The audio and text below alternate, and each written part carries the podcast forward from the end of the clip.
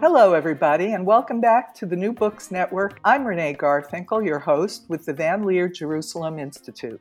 Perhaps there was a time, or so we've been told, when medical ethics was confined to the doctor patient relationships. As long as doctors were true to their Hippocratic oaths, as long as they acted with compassion and wisdom toward their patients, then all expectations were met. But life is more complicated today, and so is healthcare an undertaking, like all others, that is influenced by social, political, legal, and cultural factors. Nothing is value free. Today's guest will help us understand the dynamics of these factors in healthcare policy and practice. We are honored to have with us today Professor Shai Lavi, who will be talking about his new book, Bioethics and Biopolitics in Israel Socio Legal, Political, mm-hmm. and Empirical Analysis. Professor Shai Lavi is director of the Van Leer Jerusalem Institute.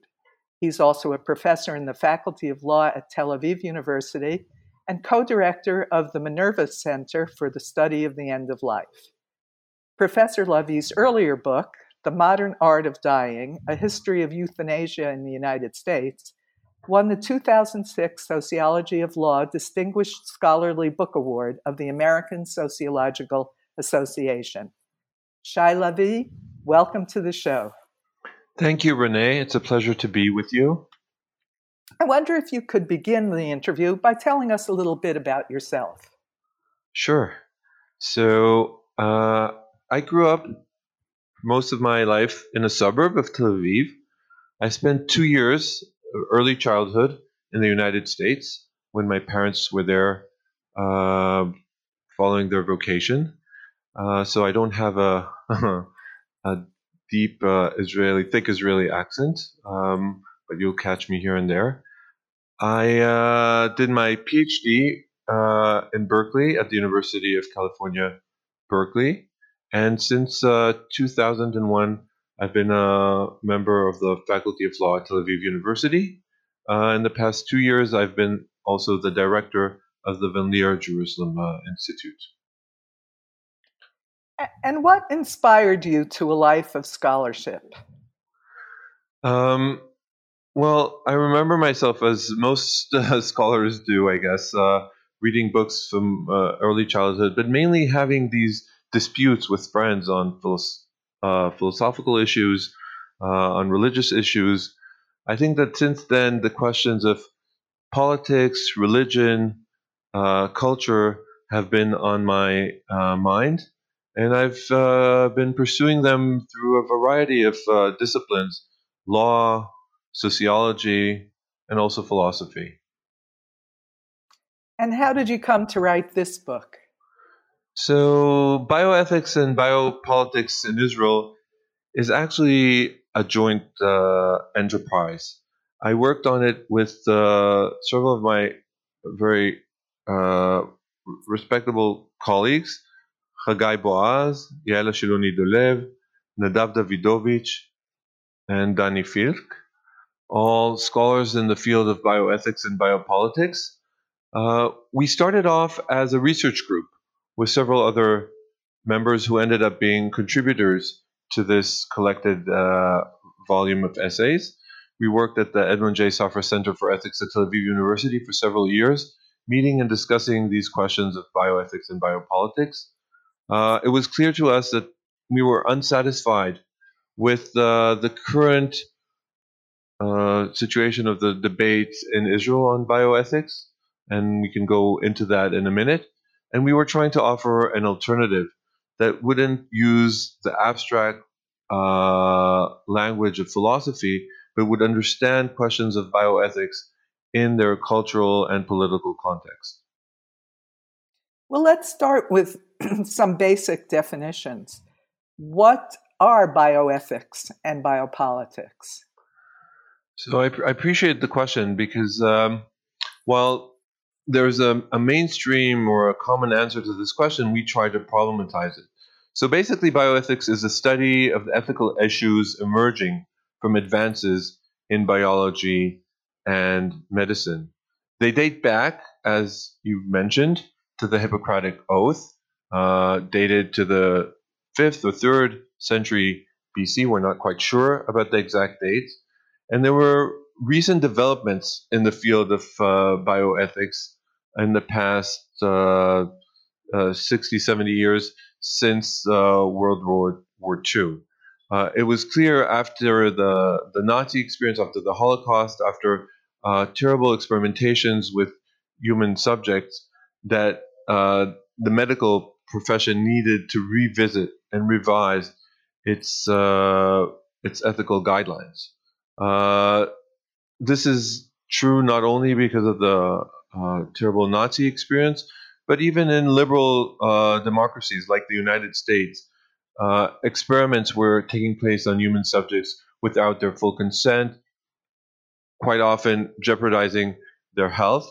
Uh, the Tuskegee uh, study of untreated syphilis in the African American Society in the United States from 1932 to 1972 is also a good example where um, medical professions uh, and researchers conducted uh, experiments with uh, the African American uh, population without telling them that there was a cure to syphilis. So they were actually experimenting and observing the natural history of untreated syphilis uh, at a time where, at least since the 1940s, there was a va- validated use of penicillin, which was not offered to these subjects. So it's not just what we know uh, from the terrible experimentations in, in the Holocaust, but more generally that we needed to revise our understanding of bioethics. And then uh, in this context, uh, there was the Belmont uh, report uh, following the Tuskegee uh, experiments to try and formulate new standards for medical care, medical ethics. Um, today, it is common, again, this is the mainstream position, the one that we challenge in the book, but uh, there's a mainstream approach to bioethics which tries to highlight three or four basic principles of bioethics that need to be followed. Um, the first and the most important one is autonomy, uh, that is self rule, uh, that's translated usually to informed consent. That is, that healthcare providers should not treat patients without their informed consent, their or their uh, lawful surrogates' uh, consent. Um, and uh, that's the first principle of liberal bioethics, as we call it. Then the second principle, uh, it's actually two sub principles related to this is beneficence and non maleficence uh, that is avoidance of harm and the active pursuance of positive benefits. So medical treatment should further the benefits of, of patient's interest and avoid harming the patient. Now these may seem uh, today trivial, but they're very important. And then the the, the third uh, main principle is that of justice, understood as distributive justice. That is the principle that requires that we distribute the goods and services including medical goods and services fairly, and in the context of medical experimentation, also the risks and dangers of medical experimentation should be uh, divided equally so it's not just the marginal groups of society that are uh, experimented on and that the better off uh, parts of society benefit more than others from medical advancement. So these are the basically the the three or four major principles of bio bioethics. What they share in common is a sense of abstract moral uh, principles that we find in many other contexts: autonomy, uh, utility, uh, equal distribution of resources, so social justice. These are very general, broad principles that have been playing a central role in current discussions of bioethics. Um, we try to sorry no i was just going to ask aren't those universal values? Exactly. These are universal values and part of the problem is that um, different societies as we observe have different moral principles.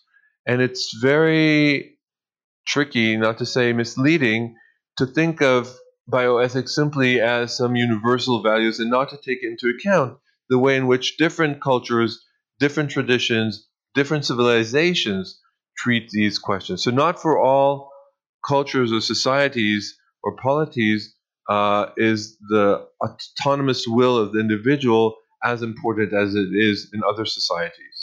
Um, this is also true, as we will discuss uh, shortly, uh, for Israeli society that it that sees itself as somewhere in between East and West, between liberal societies and other traditions, including the Jewish uh, Jewish tradition and Jewish culture. So this would be uh, one example. Also, the prioritization of the of the principles may differ from one society to another. So that's one one challenge of trying to formulate very general, universal, abstract principles for bioethics. Where, for example, does the family figure in in this uh, uh, in in our study of uh, bioethics? Um, where do questions of public health figure in a bioethics that is primarily focused on the will of the individual? Uh, so these are questions that come up uh, in the research and also specifically in the book. And the book illustrates them very, very well. Um, you you discuss the ethical, political issues throughout the lifespan, from before birth to actually after death. Uh, the the chapters on end of life issues are very illustrative. So let's begin at the end. Hmm. Uh, what are the fallacies of liberal bioethics that became clear in the brain death organ donation controversy?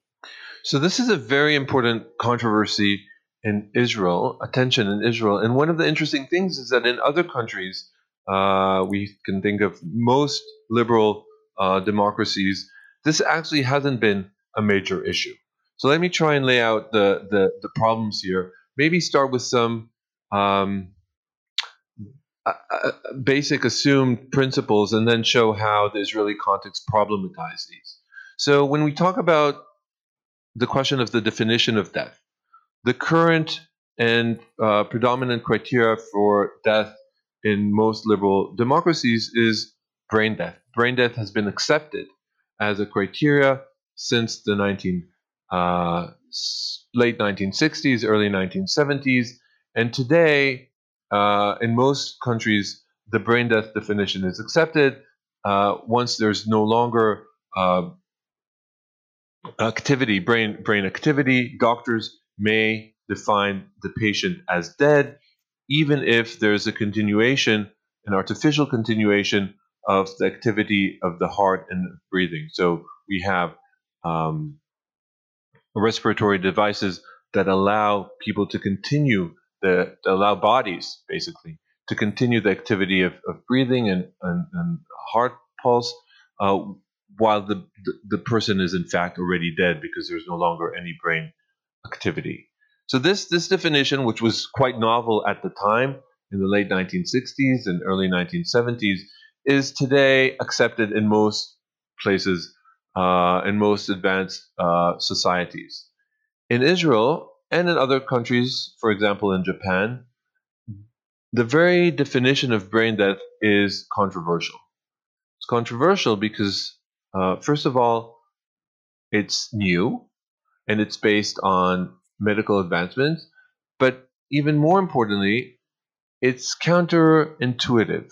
You see a warm body breathing, and it's only because the machine tells you the uh, the test the electric activity in the brain uh, that tells you that the person is is dead that you're supposed to accept the fact that your grandmother lying there on the bed, looking quite uh, alive, is in fact no longer living. And so this has raised problems in, in, in several societies, including in Israel, and especially among the religious uh, orthodoxy. But it's important to understand that this is not just a question of religion. It's also something that we can call a phenomenological experience of the body. it looks alive. How can you say it's dead? Um, and um, and so that's one one issue. The reason why brain death is such an important development in medicine and in health is because it allows um, vital organ transplantation.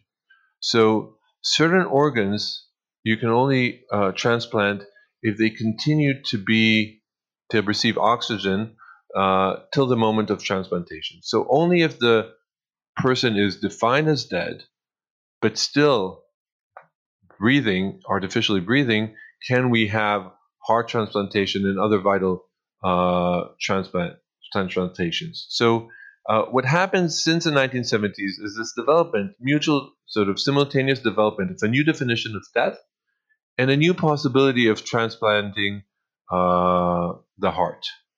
Um, so the basic principle of bioethics in this context is the um, the principle of uh, um, the rule of the of the dead donor.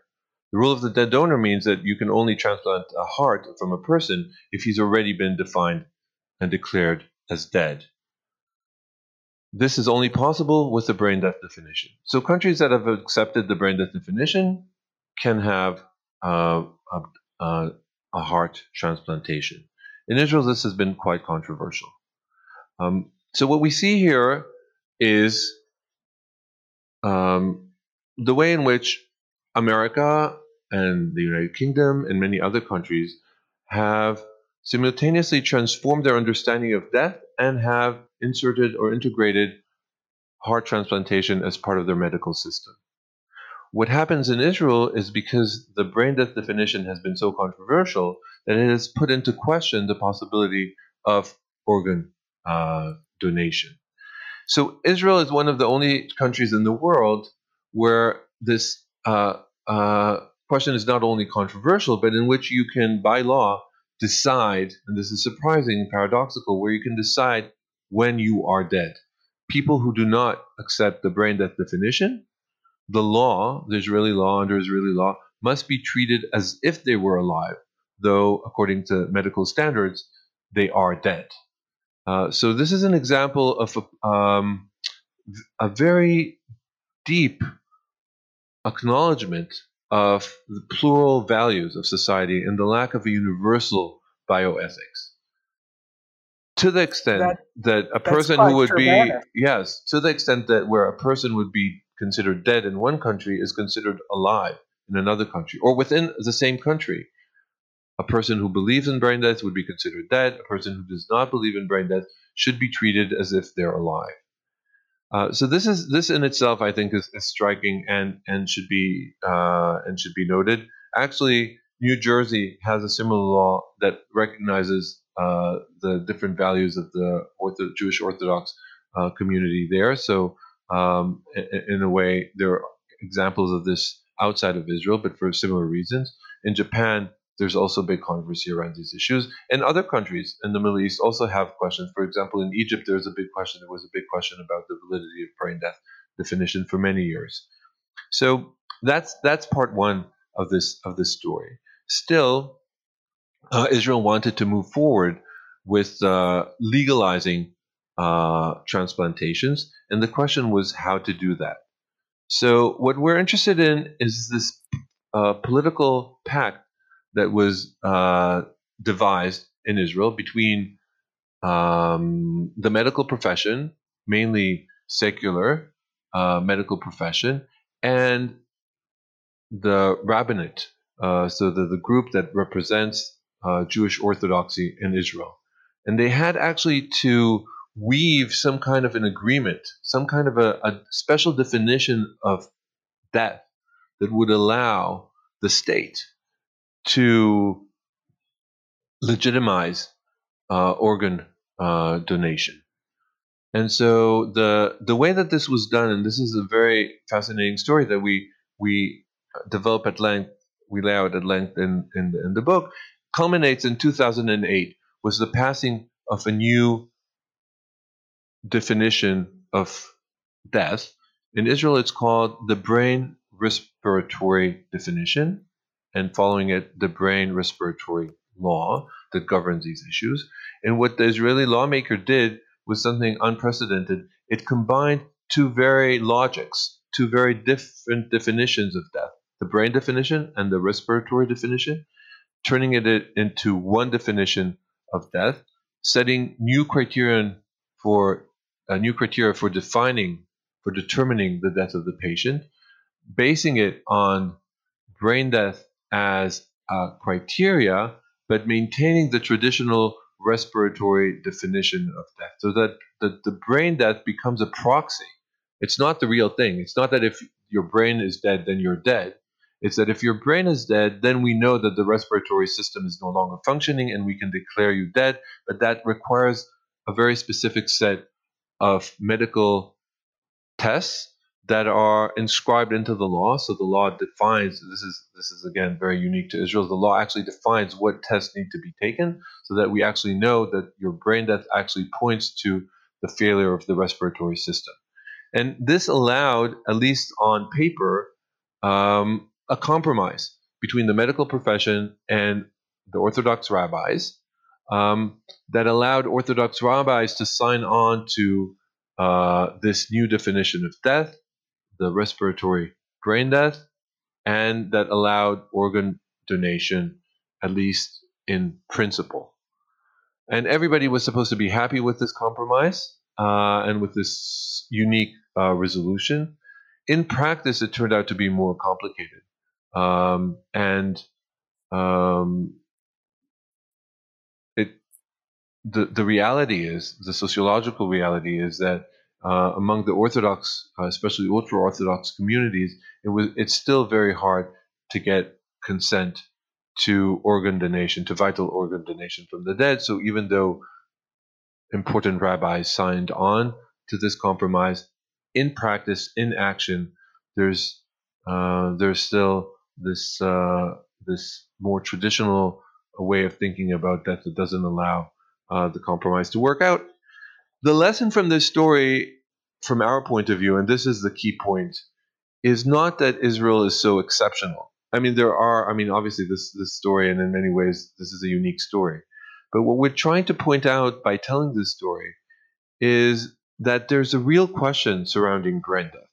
And that whereas other countries have managed very smoothly to um, sidestep the question, to very quickly accept brain death definition, these are hard and pressing questions that surface in the Israeli context, but that are relevant for societies more generally to ponder on on under what conditions and for what reasons we are ready to accept the brain death uh, definition.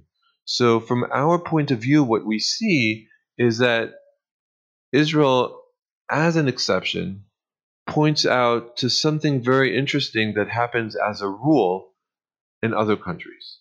And that's the way in which scientific and medical definitions and developments change the way we understand ourselves but that these new ways of understanding ourselves are not necessary. They don't logically follow from the medical development. There's a moral, ethical decision to accept them.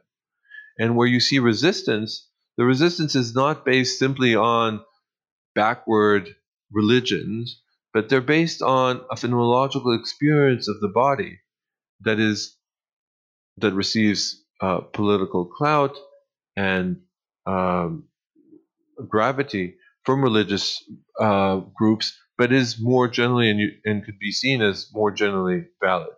So that's a story uh, specifically about organ uh, donation, brain death, and the problems of liberal bioethics.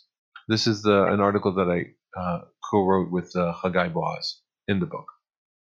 And what happens in let's stick with brain death and organ donation because it is so illustrative what happens when the expressed wishes of the dying individual differs from those of the family? How is thank, that handled? Thank you. This is also an important point. So, liberal bioethics is based, as I mentioned earlier, on the notion of autonomy. But uh, we know that not only in Israel, but in Sweden and in many other countries, the wish of the family, in, especially in questions of organ donation, are very important and play a role in medical practice. Specifically, in Israel and in other countries, even if the deceased expressed a will to donate organs, an objection coming from the family will frustrate that will. That is, the medical profession will not operate only on the last wish of the patient, but they will also turn to the family and uh, seek their consent. And the reason for that is a sense that, um, first of all, nobody wants to take the risk of uh, a lawsuit following, you know, um, doubts about what the patient actually wanted, and if the family says, say, you know, he didn't really want it, uh, you don't want to enter into these kinds of dilemmas.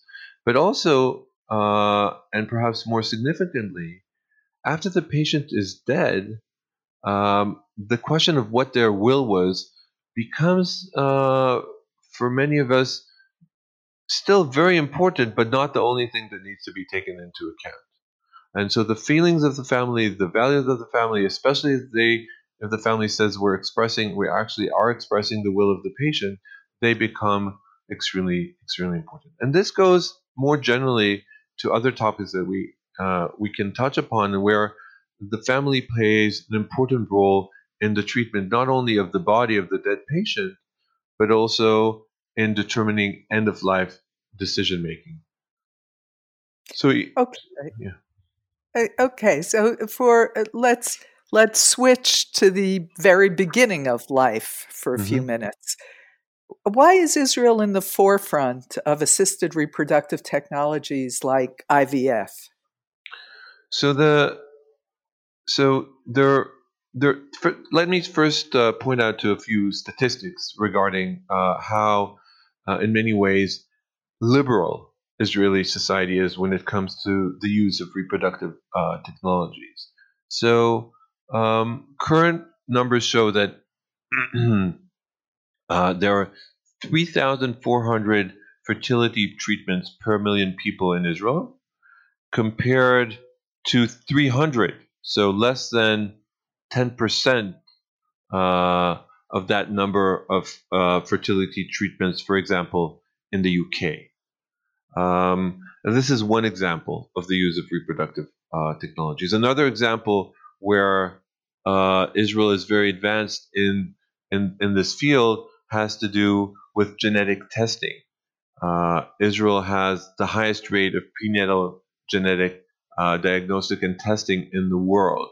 80% of Israeli women undergo at least one genetic test during their first uh, pregnancy. Another example, just to give a fuller picture, has to do with um, stem cell research. So Israel was one of the pioneering countries to regulate uh, stem cell research. We know that uh, in the United States, this has been extremely controversial practice. Um, during the Bush administration, there was a, um, uh, a prohibition on providing state funding to stem cell research. Israel and in Germany, it's criminalized uh, the practice of stem cell research. Uh, Israel exports stem cells to Germany, uh, just to point out to the historical uh, hmm. irony. Irony, yes. yes. Um, so obviously, in Germany, stem cell research is prohibited uh, mainly for historical reasons, but Israel is providing stem cells to Germany. Um, and um, so, so th- these are a few examples of how liberal, or some people would say progressive, uh, or lax Israel is when it comes to the use of reproductive uh, technologies. And scholars have been wondering why uh, this is the case. And uh, several explanations have been given to this, and they all have to do with cultural and uh, political, um, and in the cultural and political context of bioethics. So, one reason, one common reason, is uh, that has to do with uh, uh, Israel being a pronatal uh, society. This is how uh, scholars have been thinking about about Israel. A pronatal society in the sense that Israel is invested in having, um, basically, as a cultural issue, having more uh, babies. Um, and this has been connected both to Jewish tradition, uh, partly to the biblical uh, command to be fruitful and multiply from Genesis. This has to do perhaps also with the uh, experience of Jewish diaspora and feeling persecuted and the importance of raising a next generation. Obviously, in the aftermath of the Holocaust, this has received um, a certain urgency. In the context of Israel, the state of Israel, there's also the demographic problem. So people talk about um, uh, in, in the Zionist uh, context the importance of bringing children uh, to fight uh, against uh, so-called the, the Arab demog- demography. Now, whether one accepts this or not, as of course I do not accept this as a valid justification, but as a as a as a sociological phenomenon, I think this has some reason for why the state is investing so much, not just culturally, but also in terms of monetary, in terms of funding, for um, creating the right incentives for the Jewish uh, population to have more uh, more children. And so this is this is in the context of pronatality uh, as one possible explanation. Another explanation for the use of reproductive technologies has to do again with the Jewish tradition, but from a different perspective. Uh, we know that uh, in the Christian tradition, especially in the in the Catholic and in some evangelical groups, uh, the whole question of playing God, of using uh, medical technology for procreation, is seen as uh, as as wrong, as a violation of the laws of uh, nature, as uh, taking the place of, of God in creation. Uh, and according to some scholars, Jewish um, Jewish tradition is more open to the use of medical uh, technology uh, in the name of tikkun olam, uh, that is, uh, in the perfection of the of the world and the important role that human beings play in that. so these are these are some of the, the explanations. I find them less than satisfying or at least not exhaustive in terms of understanding the, the distinctness or uniqueness of the of the Israeli of the Israeli uh, case. Uh, uh, uh the sanctity of life that has been uh, been used as sort of a, a, uniquely Israeli bioethical principle is obviously not unique to Jewish tradition at all. Uh, sanctity of life or pronatality can lead in, in, in very different directions can lead in the U.S. and in, in other places to uh, questions of to disputes regarding abortion. Israel actually has a relatively liberal uh, position on, on questions of abortion. So uh, a more nuanced explanation, or let's say uh, diverse uh, explanations, need to need to be taken into account when discussing these these these issues. But it's clear in any event that the question of uh, culture and politics is important in these uh, in these discussions. Um, and what about economics in the United States? Assisted reproductive technologies are a luxury. It's expensive, seldom covered by insurance.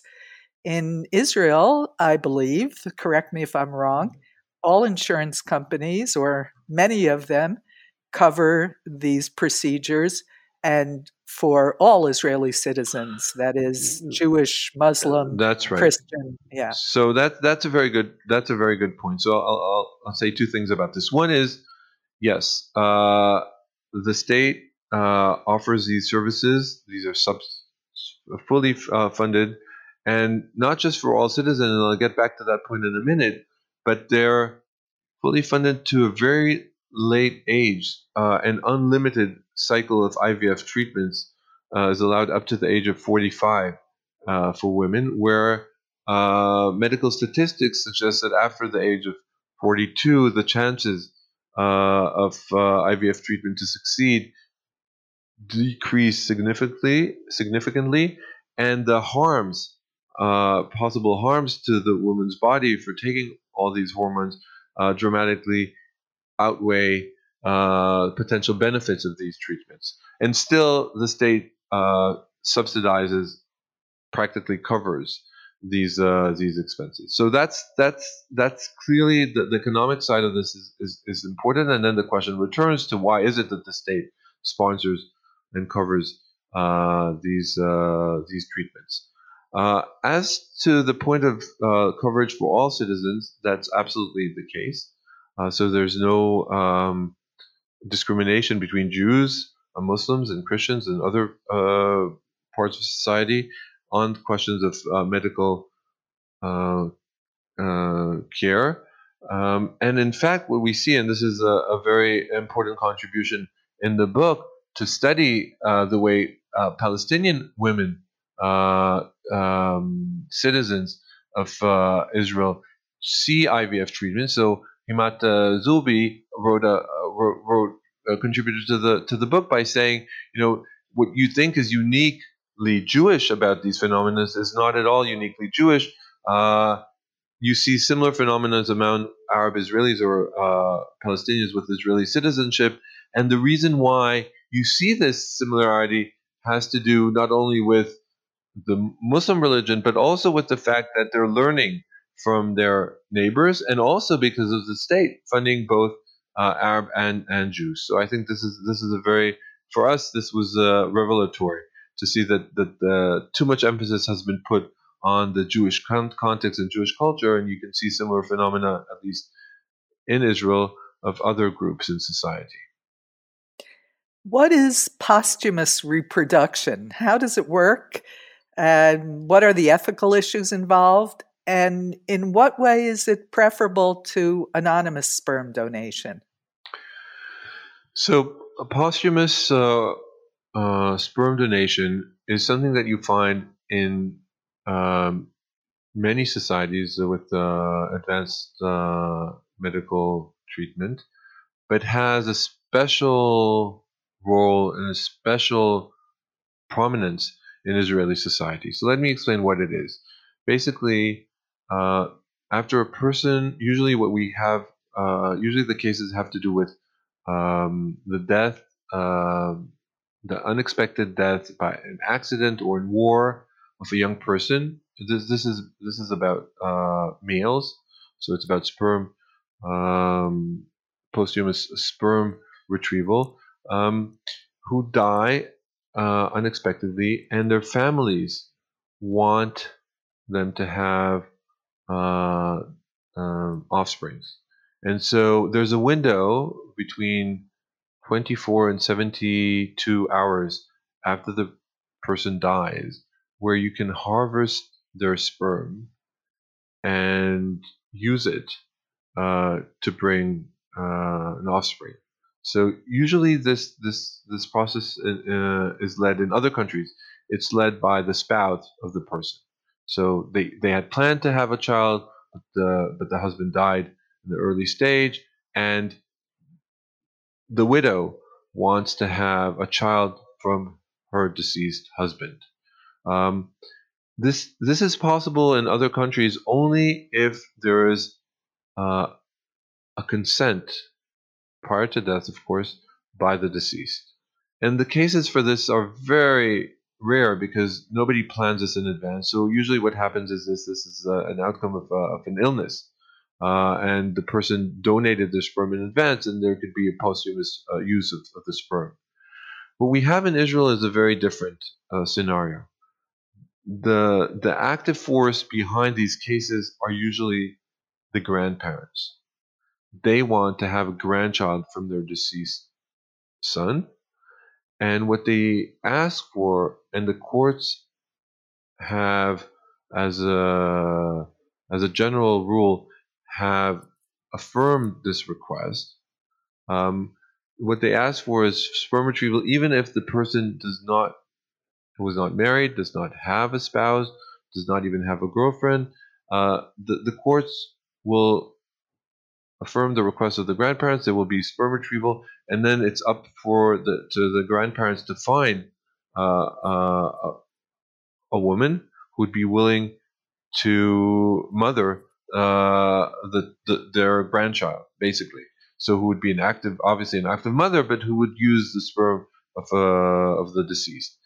The advantages of this, uh, again, for the people who seek this, is from the grandparents' point of view. This is a continuation of uh, uh, they have a grandchild from their deceased son.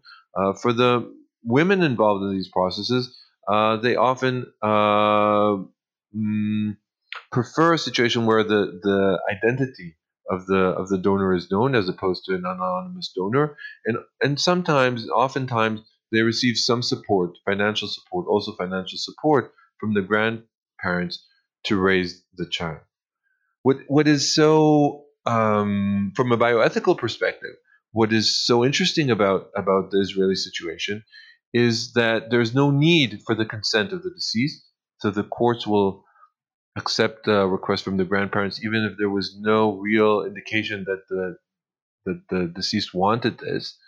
And in some cases, that the courts have have uh, accepted the wish of the grandparents, even when there was a spouse, and the spouse objected.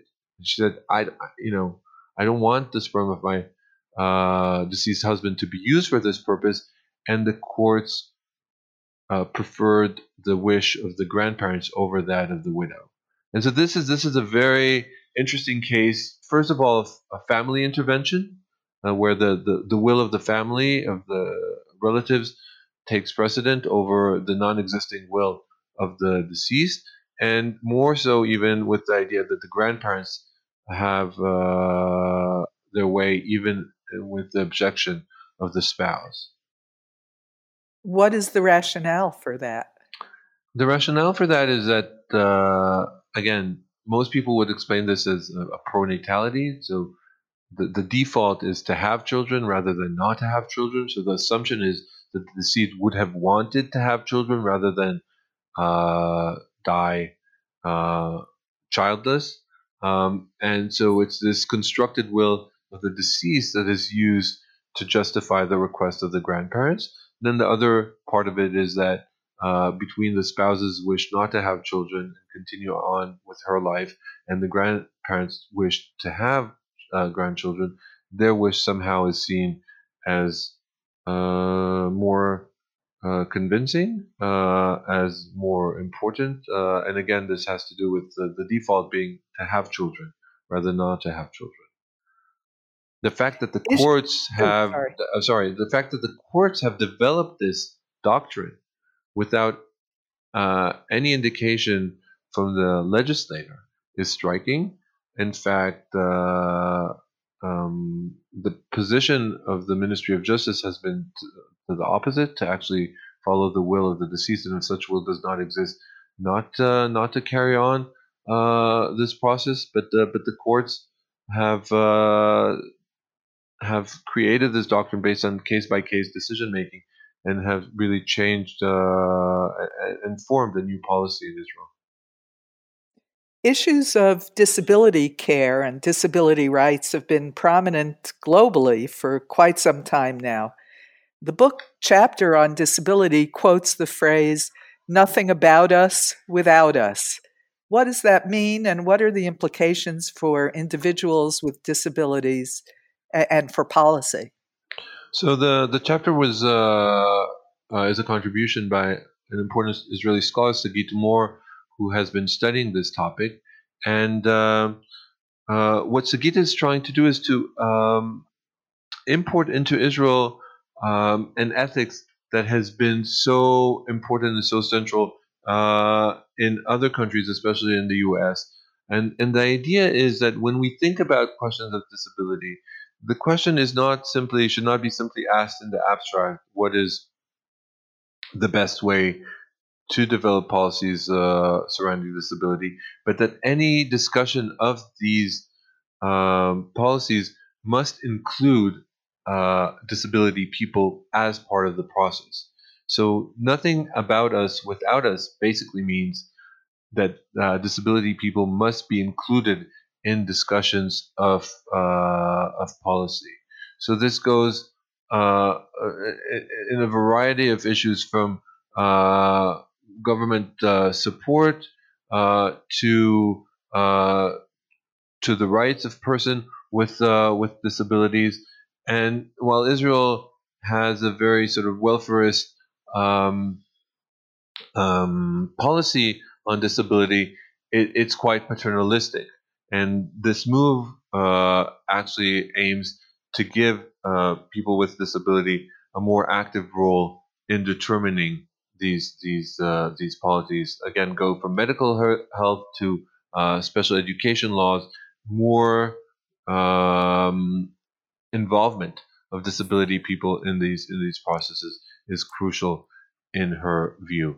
I think that what's um, what what I find interesting, and this goes beyond the specific contribution to the book. What I find interesting is that you can find discussions of the importance of disability uh, in Israel from a variety of, of perspectives. Uh, this kind of uh, political activism is one important way of thinking about it. But you see also among more traditionalist societies a very good understanding of the importance of caring for uh, the disabled. And uh, and a colleague of mine, Nissim, uh, Professor Nissim Mizrachi from Tel Aviv University, has shown how in Muslim societies, for example, you can see uh, a different way of talking about these these problems, but um, arriving at more or less similar uh, similar results. So I think that this is again an interesting way of, of exploring uh, bioethics in diverse societies. And uh, finally, what is community genetics?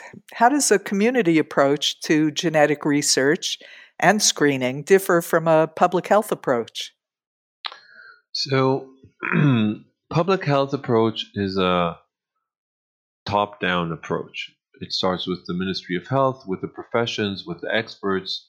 Um, a community-based uh, genetic ethics is is based on uh, exploring with the communities themselves um, what is their needs and wishes with respect to uh, genetics and genetic testing and uh, genetic care, medical care. So this comes up in Israel in a variety of, of contexts, and it has to do with close knit societies. So this can be uh, Ashkenazi Jews, um, but more often the problem emerges in the context of uh, closely knit uh, Arab uh, societies where there's quite a lot of intermarriage, like in the Jewish Ashkenazi societies, and as a result, and uh, as a, a long historical process, we also find certain genetic diseases. Now, the question is how to treat, how to deal with this what kind of inter- state intervention is permissible uh, or recommended in these cases? What kind of advice should the community be given? What kind of tests should be provided by the state? So we know Ashkenazi Jews in Israel is a very strong and dominant uh, society, and it can care for itself. And uh, uh and still, the state is quite uh, involved in providing and promoting awareness to um, genetic uh, hereditary uh, diseases that are genetically uh, based. Among um, small in small Arab villages and communities, the question is even more thorny in the context of what what what is the best way to approach this? How much is the community involved in understanding its problems and thinking of possible solutions and determining the right policies? Uh, so the idea of commu- communal-based uh, genetic ethics is to get the community more involved in these discussions. And again, these are things that are discussed universally in the field of uh, bioethics, uh, uh but they emerge in Israel in a very specific way, also with challenging some of the assumptions of bioethics. So, in the general universal bioethics discussion, there's there's this notion that closely knit societies have leaders, and that the leaders of the community so uh, should be involved in in making these decisions. But we know that there is a lot of politics around giving leaders of a community uh, the last say on whatever is good for the community. So these are the kind of questions that uh, we see uh, in, in in this context in Israel with a great awareness both of the importance of the community, but also of the the dangers of rarefying uh, individuals and treating them as part of a communal problem or a community uh, decision making process. Wow, that uh, gives us a lot to think about. Shai, you've been very generous with your time. Uh, before you go, tell us what you're working on now. So, thank you, Renee, for this for this interview, and thank you for this last question. Um, so, my current uh, research, and this follows directly from uh, what we've been discussing, is to compare uh, the way that bioethics operates in Germany, Turkey, and Israel. So, placing Israel in a broader comparative context.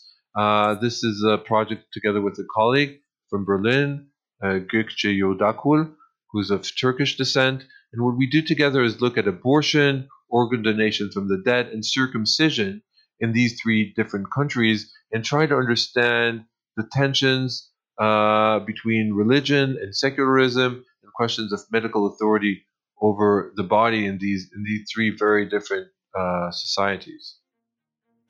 That sounds like a great project, and I look forward to reading about it. For right now, I want to thank you for being on the podcast today, and thanks as well to our researcher, Bela Pasikov. Thank you so much, Renee. It was a pleasure having this conversation with you. And for me. Bye bye. Bye bye.